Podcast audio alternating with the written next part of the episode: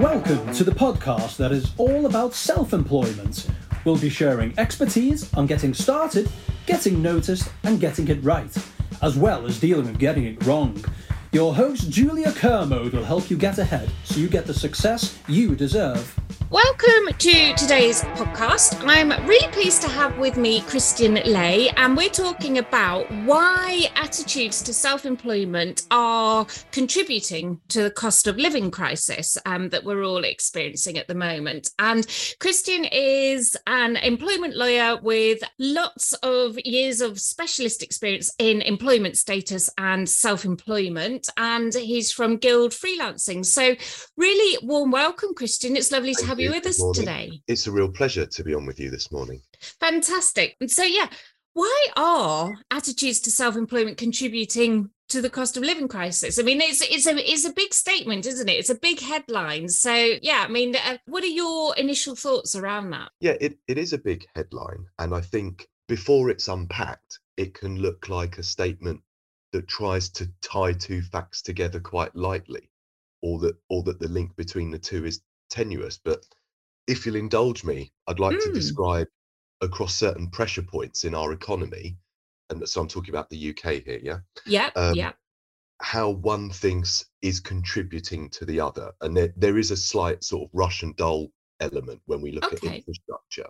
Would it be okay if we start with infrastructure? Yeah, I think that's good because I know from my own experience and knowledge that infrastructure projects have huge amounts of self-employed people. Let's start there because well, it's that, that's the thing they they used to. We'll, ah. we'll unpack all of that. I mean, certainly if you look historically, not that we're here for a history lesson, but the Channel Tunnel rail link yeah. was built was built almost exclusively by freelancers. Okay, so okay. your, jobbing construction workers, be yeah. they tunnelers, carpenters, engineers, electricians, 90% self employed because that's a norm in construction. Mm. But there's a political ideology coursing through UK infrastructure projects that's that's changed that picture. So let let me try and start at the beginning and, and okay. explain how I um, came to the allegation that a, a negative attitude to self-employment is hurting all of us. Yeah. The UK economy isn't in a great state, it's fair to say. I'm not saying mm-hmm. it's the worst, but it's certainly not in a brilliant state. Yeah. And what we're trying to do, at the very least, is engineer some Keynesian style economic recovery through building. Mm-hmm. You're familiar with the Keynesian model, aren't you? Yeah. Build big things, make edifices, fill it with labor, and that keeps employment up. It keeps supply chains going. And even though it costs to build it, the outcome gives you an economic boom. Yeah. Yeah. And, and we've we've seen this happen a few times in different economic cri- I don't know if crisis is the right word, but certainly I've, I've seen the government making a conscious effort to I- invest in this type of Correct. thing to keep yeah. keep That's the economy the going. That's exactly it. And so whether sort of whether you're in a win, lose, or draw economy, most Western capitalist democracies will keep their infrastructure projects going because they buoy the, the general proposition. Mm. Um, and at the moment, we have, if you look at the big ones, I won't name every single one because it'd be tedious, but HS2, yeah. which is a, a, a, national rail infrastructure project, Hinkley Point, which is the rebuilding of a power plant, mm-hmm. and then the slightly smaller ones, which are by no means um, to be forgotten about Thames Tideway, that massive sewer running under London. Um, You've got some some works down in uh, Somerset there. So th- th- feel free to take HS2 and Hinkley Point as kind of the big headline ones, but there's yeah. a lot of government led infrastructure projects happening in the UK. And so edifices are being made. And those edifices, just like Channel Tunnel Rail Link, just like Crossrail of what five years ago, Elizabeth Line's just opened, hasn't it? Um, mm. They require armies of labour, don't they? Trades and yeah. labour. Yeah. You've got the professionals like your, your architects and estimators and surveyors who draw it all up and then you've got the people that do it. And i've alluded to some of the trades already you know tunnelers electricians etc etc mm. and previously they would have been self-employed but the lead contractors either by virtue of union pressure or of their own making have imposed what's known as the PAYE mandate. And the PAYE mandate which exists on all infrastructure projects including HS2 and Hinkley Point says mm that those people that provide labour to the project and as I've said already, that's thousands and thousands of workers, right? Mm. Can't be self-employed. They have to be employed. And they don't even mean umbrella, which is, as you know, is another form of contracting on Yeah. a PAYE footing. They mean literally employed. So employer employs. Do not send self-employed people. Can't do it. Right. And the, most of the people that are on these that are on these projects would rather be self-employed. Yeah. You've probably heard of the construction industry scheme. Yeah. It's a tax withholding scheme for self-employed jobbing construction workers, okay? And they would normally be taxed under that and they like it because they can move around different sites projects because as you know construction is cyclical without Mm. their tax code changing. So it's convenient to always operate under the same tax banner d- despite moving around a lot. Yeah. Um, Yeah. PAYE doesn't afford that same flexibility. Now I want to talk about borrowing and another parlous dimension of our economy. Yeah. HS2, we don't know what it will cost in the end. Like Crossrail, it will go over budget inevitably. But the, the current estimate is 98 billion, and most commentators think it will be more than that because every every big project like this overruns its budget. So let's say we're into the hundreds of billions. Mhm. And in order to fund that, the government has to borrow. We know that it doesn't have any money in the kitty. The kitty's empty, isn't it? Post furlough, Yeah. post COVID. You could have There's a discussion nothing. about whether it's the government's own fault, but the, the tank's empty, right? Mm. Government has to, like all governments, we have to borrow. And we Mhm. borrow to spend. We borrow to spend on our NHS and all the different schemes that we use. Mm. Um, there'll be energy help this winter and next winter and all of that stuff. So that borrowing attracts interest. Interest is expensive. The interest bill on government borrowing for September three months ago was 20 billion pounds. 20 billion quid of interest, not the capital, Wow. Yeah. the interest. so the, the the interest on our borrowing is just insane. So Mm. we're making these monthly interest payments on the capital debt in the billions. Now, the more we have to borrow, the more interest we have to pay. Yeah. That means yeah. the more expensive HS2 is, the more we have to borrow. And you're in that never ending circle of borrow interest, borrow interest. yeah. Um, My head's spinning, but yeah, I'm still with you. No, fine. Yeah, it's just the proposition is Yeah. if, if the government has to fund these projects, it has to get the money from somewhere, it has to borrow it, and then it has to pay interest in the billions on the borrowing. yeah. Yeah. the more it borrows, the more it has to pay back in interest. Like Mm. all of us, you have a loan, the bigger, you know, you It's you, not you free. Yeah. always have interest on borrowing, and Yeah. the more you borrow, the more interest there is. Yeah. The PAYE mandate on the project is making the projects more expensive. now, Yes. I'm pro freelancer, so I'm always Mm-hmm. going to focus on the efficiencies of freelancing. But I don't think it's controversial to say that employment is more expensive. Straight away, employment involves, and I'm just going to take a handful of emoluments here, and you're welcome to add someone if you want to. Mm. You've got employers' NICs at 15%. Yeah. That will be worked into all of the invoices of the contractors supplying the labour. You've got sickness pay, holiday pay, parental leave, other rights surrounding leave, auto enrolment pension, the list goes on. And maybe even some indirect costs like HR department salaries. Obviously, you've Yeah. got thousands of employees, you need some HR people to deal with them. Yeah. Yes. So I don't think it's a controversial proposition that employing people attracts more cost than using a self-employed person yeah. because of all of those on tops, not least the also- fifteen percent. And also more risk as well. Sorry to to butt in, but No, you have the risk of, of tribunals or the risk of what whatever else these Yeah, they come up. pesky yeah. employees might get up to. And I, I mean that in you know a, a, um, an amusing way. I don't mean employees are, are bad at all, but but No, no, um but right, you know but these are all the indirect costs, aren't they? Yeah. I mentioned a minute ago HR department salaries, but yeah, you do get indirect costs. You get Yeah. whistleblowing claims, you get Oh, personal injury claims, yeah you get employment tribunals. They happen.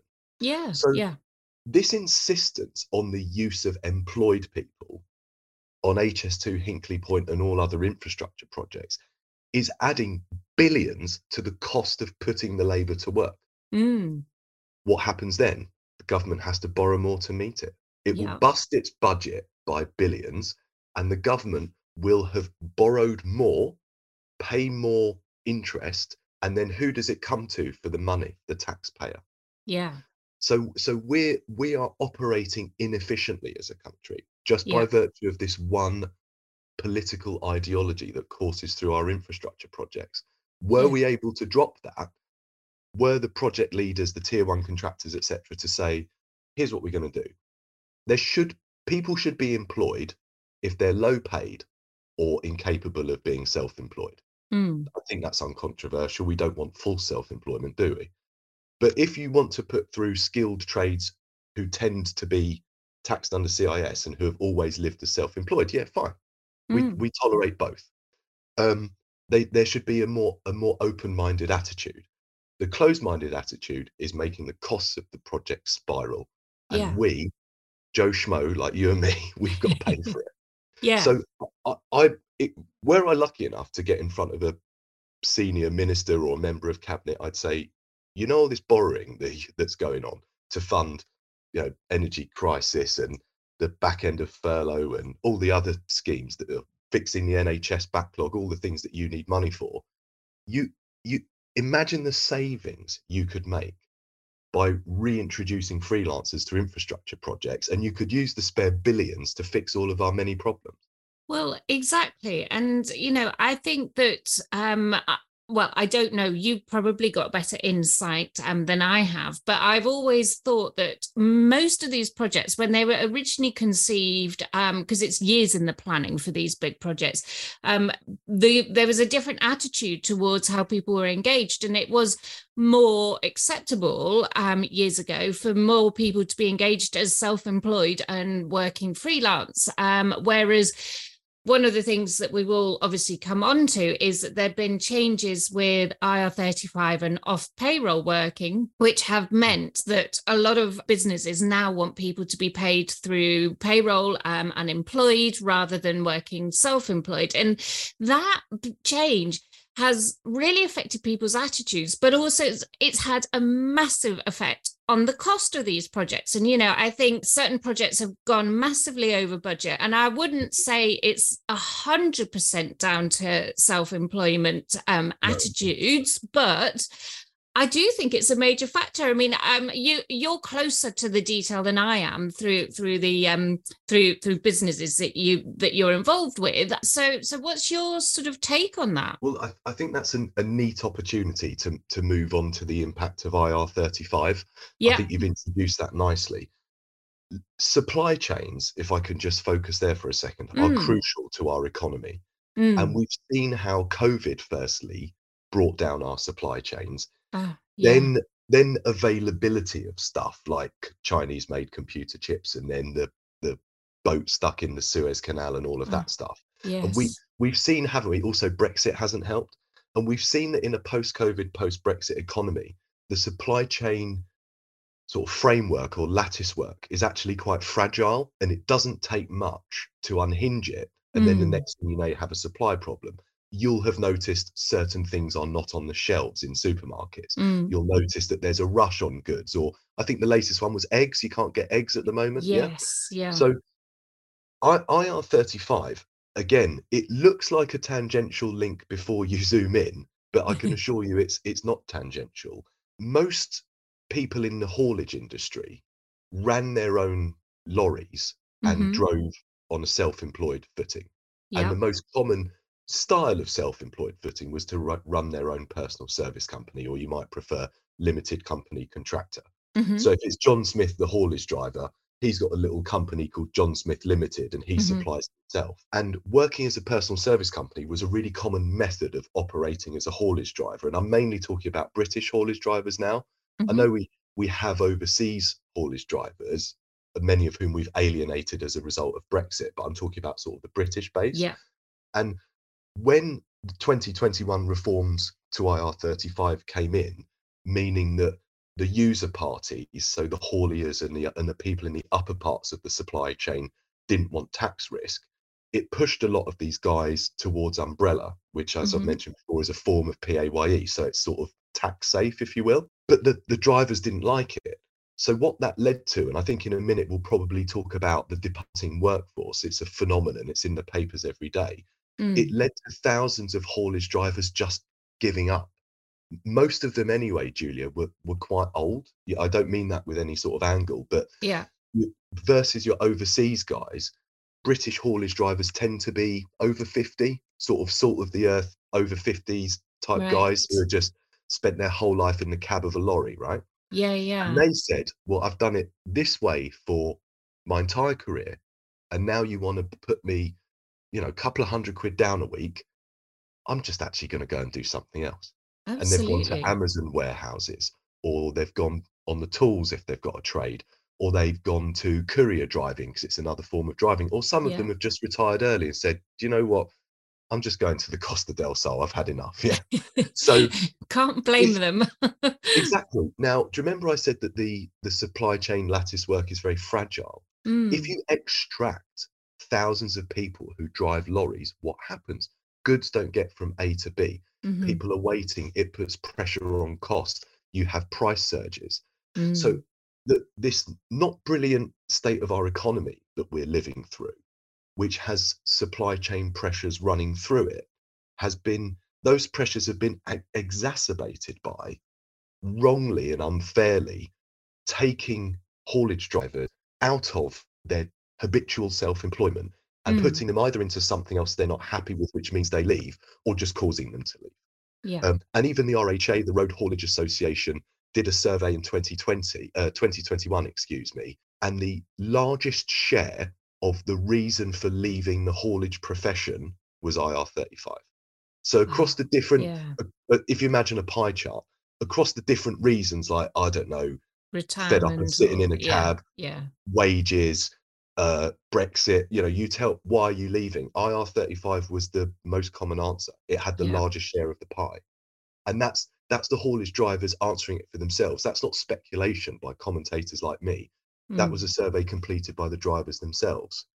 So again, if we take this as the kind of the second strand of this discussion, with mm, a with a with a fragile supply chain network, it doesn't help that our tax treatment of thousands of people on whom we rely has led to them leaving that division of the economy to the massive detriment of all of us. Yeah, it's it's not good. I think I might have seen the survey that, that you're referring to there because I was watching what the RHA were doing quite a bit last year because the last winter we had all the fuel prices and Yeah. and the, the the shortages at kind of petrol stations and and we were at a point actually with the supply chains last year that there was a concern whether our Christmas tables would would be full enough Yeah. of everything we're used to. And I mean, you know, the, these are first world problems, but actually, what's behind them was was was a, a, a real crisis in relation to to the the way our haulage operates. So so yeah, Uh-huh. it it was.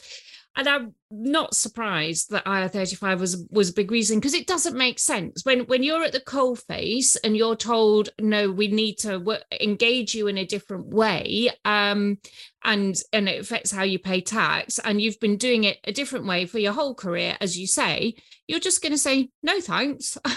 so so you know it doesn't surprise me. Exactly. So if we if we take stock of where we've got to so far, because we remember the, the header of this podcast is attitudes. Yes. Part one was these are effectively private companies. I don't think the PAYE mandate is a government mandate. I think it's the tier one contractors operating under union influence. So you have a private attitude to self-employment, which is harming Mm. the economy, and then you have tax policy, effectively HMRC and Treasury, where we were talking about IR35. Then you Mm, have tax policy hurting the economy. mm. And if we do, if you're happy, Julia, if we do the sort of the third part of our trinity of pressure points, yeah. I think it's IR35 again, but for the departing workforce. Are you happy to trot through that? Yes, yeah. So you you did mention the the departed workforce earlier. So uh, firstly, what what do you mean by by that anyway? Well, it's it's mainly age related, but you Okay. you may have seen in the press, and listeners to the podcast may have seen in the press that there's been a phenomenon post COVID of ol- older working people retiring somewhat prematurely out Mm, of a desire to just not participate in work any longer. yeah. So they might be 50, they might be 60, they might be able bodied and in the ordinary course of things, not ready for retirement yet, but just thinking, nah, I just don't want to anymore. Yeah, And yeah. It's too difficult. country, well, it- we have a growth problem. There's no getting around it. Yeah. It's very hard to get people across all sorts of sectors, trades, professions, whatever. The therefore, it would have been useful to keep these older people in work. Mhm. A proportion of the people that left work ran their own small businesses. Mhm. They didn't get help in furlough. Do you remember there was a personal service company exception under furlough? It was a nightmare. I I was very irate about it at the time, and I still am actually. These tiny businesses are the backbone of our economy. Yep. Yep. And what if you look at the double whammy of the furlough exception and IR35, these people who were already arriving at retirement, not quite, but on the journey to retirement, you know, we're living comfortably, built a little pension pot, maybe thought, I'll do this 10 more years, then jack it in. Yeah. Firstly, furlough screwed them because they got no help and they they were incentivized to pack up and say, oh, I've just I've had enough. I've done okay. I've had a good run. Let's just leave it. Mm, And then the the nail in the coffin was IR35 mm, because wherever they were participating in supply chains, like your IT contractor that I used as an example, mhm. the the bank that they supplied into for 20 odd years has now said, oh, can't do that anymore. You're going to have Yeah. to be employed. Yeah. So so the nail in the coffin was IR35 and all, all all of these lads and lasses, like I said, mostly over 50, most mostly heading towards retirement anyway. Insofar as they were small business owners, they said, I've had enough, I'm just going to retire early. So Mm. we're missing from our workforce thousands of people who would otherwise be economically active and it's Yeah. hurting growth. So again, you've got in this podcast, we've looked at um, both sides of the coin. You've got the borrowing and you've got the growth that offsets the borrowing. The Yeah. borrowing is out of control wrongly, Mm, and the growth is negligible because of all of the problems with our with our workforce. yeah. And I'm afraid until one of these pressure points gives, so I suppose it's either private attitudes or tax policy, pick one, unless one of these attitudes gives, or we rejoin the EU, I don't know where growth is coming from. It's it's a huge problem actually. And years ago, and I'm not quite sure exactly what year I'm talking about, but I do remember the Tories were were in government and they were actually encouraging people to to be entrepreneurs and work for themselves. And so I'm guessing it was probably in the 90s, but correct me if I'm wrong. And there seems to have been just a huge change in that relatively short period of time. Um, and and now the government sort of says that they that they encourage people to to you know be entrepreneurs and work for themselves but what you see in reality coming out of the government actually doesn't encourage it at all does it Spot on. I think that's so well put. They talk the language Mm. of our backbone of the economy and you know that we're a shopkeeper economy and all of this stuff, but it, it doesn't bear out. It's not Mm, real. It's just it's just talk. The the truth is, and you would not expect this from a conservative government typically. The truth is that self-employment has slumped in the last three years. That's Yeah. data, that's real. yeah the government has done nothing to help the self-employed. They've done plenty to disable the self-employed Yeah. through IR35. And so any language around pro self-employment is just lip service stuff. It's Yeah. not real. Um, we need someone to come in. I don't know if the next government's Labour or Tory again or something else, coalition, but someone needs to come along and say, hey, we're neglecting the self-employed wedge of our economy big time. In fact, we're Yeah. hurting them. And growth requires us to address that. Now, briefly, there is a conspiracy theory out there. I- oh go this on Isn't, this isn't this isn't mine, but I mean, I, I think you know my politics. I'm kind of centre, centre right, Mhm. and what I'm about to say is like a a, a left wing conspiracy theory. okay I don't I don't know how much is in it, but there is a conspiracy theory that the government is intentionally, because they're conservatives, intentionally trying to corporatize the economy. So you, you're you're familiar with the concept of like global conglomeration. So Yeah. like Unilever and Diageo and all these companies own almost everything. You go to a supermarket, pick an item from the food aisle, an item from the pet aisle, and an item from the toiletries aisle, and Unilever owned all of them. Yeah yes that's conglomeration. The argument is from the left versus the right is that the Tories, because they look after the donor class, who are all big corporates, are facilitating the conglomeration of the US and UK economies so that these massive players end up owning everything Wow. and all the little people will eventually just be Amazon warehouse packers and you have nothing in between. You have no self-employment or small businesses or SMEs or middle tier. You just have conglomerates that own everything. Now I'm not saying I subscribe to that but certainly the conservative party is doing nothing to make me feel that they're doing anything to look after the self-employed or the middle tier. The Yeah. donor class seems to have the ear of the Tory party above any other It really does, doesn't it? I personally don't subscribe to your conspiracy theory, but with a lobbying hat on, maybe we ought to put it out there a bit more because maybe assuming it's wrong, um, the government will finally be, oh my God, people really think this, we need to do something. I don't know. For the, for, for the record, I don't believe in the conspiracy theory either. No. But I think it tells us something. I think the capacity for someone from the left to give that narrative tells you all you need to know. The fact they're Yeah. able to allege that means there's a problem.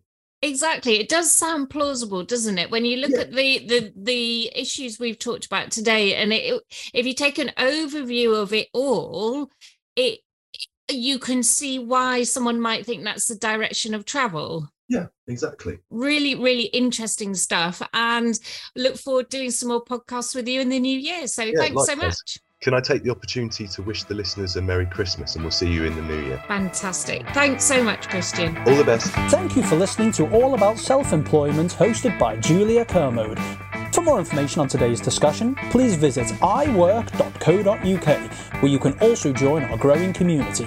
We hope you enjoyed today's episode, and if you did, then we would love you to subscribe, rate, and review our podcast. We'll be back at the same time next week.